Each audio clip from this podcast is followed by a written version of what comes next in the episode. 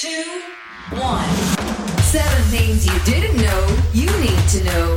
I'm Ciara Revins, and this is the Smart 7 Ireland edition.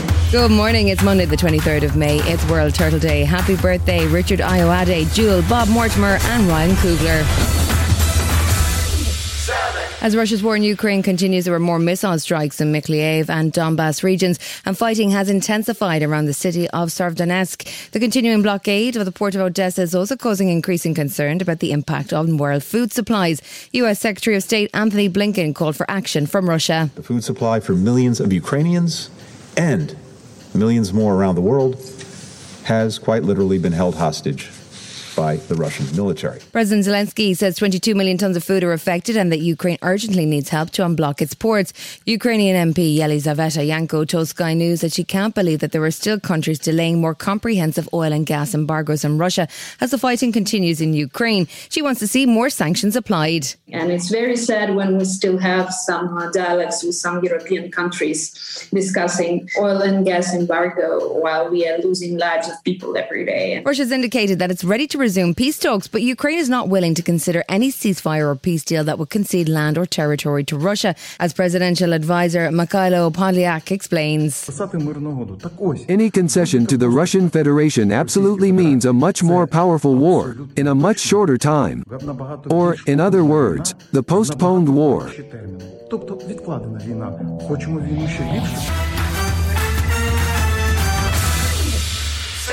A high powered American delegation has touched down in Ireland with their focus on the Northern Ireland Protocol. Nine members of the US Congress's Ways and Means Committee, led by Congressman Richard Neal, are here for four days. They've already met with UK Foreign Secretary Liz Truss and delivered a message from both Joe Biden and Nancy Pelosi that nothing can endanger the Good Friday Agreement. The DUP continued to refuse to participate in the Assembly until the protocol is amended, but former Taoiseach Bertie Ahern says the first step is to sit down to proper negotiations. What is required, I think, is these discussions must take place within a context of mutual respect and understanding, and each side to recognise some reality. And I don't think they're doing that at this stage. Alliance leader Naomi Long says it's not just the protocol, the whole system of government needs to change and not just to focus on nationalist or unionist designations. So we now need to be open to changing the mechanisms and structures, not the principles of power sharing, not the idea that we have to share this place together and work together in order to deliver, but actually the mechanisms that are there, which currently are making the institutions more unstable. And that's what we would like to see happen. Forget COVID 19, there's a brand new global pandemic in town. This time, it's monkeypox. So far, 15 countries have announced cases of the disease, including Israel, Switzerland, and Austria. It's a virus that is usually confined to Central and Western Africa, but more than 80 cases have been identified around the world in an outbreak that has surprised scientists. US President Joe Biden says we should be taking it seriously. It is something that everybody should be concerned about. We're working on it hard to figure out what we do and what vaccine, if any, may be available for. In the UK, there have already been 20 cases, with more to be announced on Monday. The Health Secretary Agency's Chief Medical Advisor, Dr. Susan Hopkins, says it's usually a mild disease, but there's a risk for those with immune issues and that existing smallpox vaccines should be effective. There's no direct vaccine for monkeypox, but we are using a form of smallpox vaccine, a third generation smallpox vaccine that's safe in individuals who are contacts of cases. So we're not using it in the general population, uh, we're using it in individuals who we believe are at high risk of developing symptoms. Australia has a new leader with Anthony Albanese sworn in as the 31st Prime Minister as the results of their general election rolled in over the weekend. It's still not clear if his Labour Party will have enough seats to hold a majority in the Parliament, with about 3 million postal votes still to be counted. New PM Albanese has already pledged to take Australia in a new direction as he gets set to take over from Scott Morrison. And one of his big focuses will be on Australia's climate policy and reinventing the country as a renewable energy superpower. My Labor team will work every day to bring Australians together, and I will lead a government worthy of the people of Australia. Still to come in the Smart 7 Ireland edition, Premier League season ends with heartbreak for Liverpool. The Time Traveller's Wife is now a TV series, and Idris Elba and Tilda Swinton star in the new movie about a genie in a bottle. Right after this. Head over to Hulu this March, where our new shows and movies will keep you streaming all month long. Catch the award winning movie Poor Things, starring Emma Stone, Mark Ruffalo, and Willem Dafoe.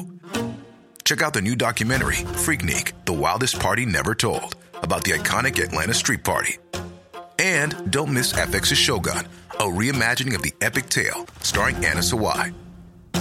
So, what are you waiting for? Go stream something new on Hulu. Welcome back. Sunday saw the final day of the Premier League season with dramatic scenes at both ends of the table. Man City came back from a two goal deficit with three goals in six minutes, which was enough to shut the door on Liverpool and claim the Premier League title, their fourth in five seasons. Pep Guardiola spoke to Sky Sports from the middle of the pitch after the game and he was pretty proud of his team. We are, these guys, we are legends.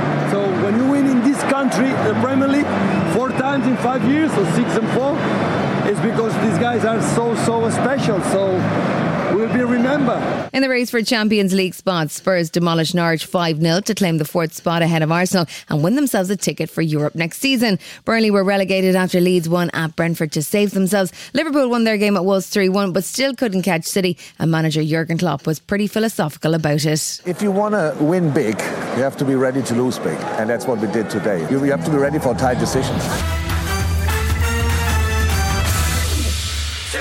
The Time Traveller's Wife has been a book, a movie, and now a HBO TV series. The version stars Rose Leslie as the long suffering wife of time traveller Theo James.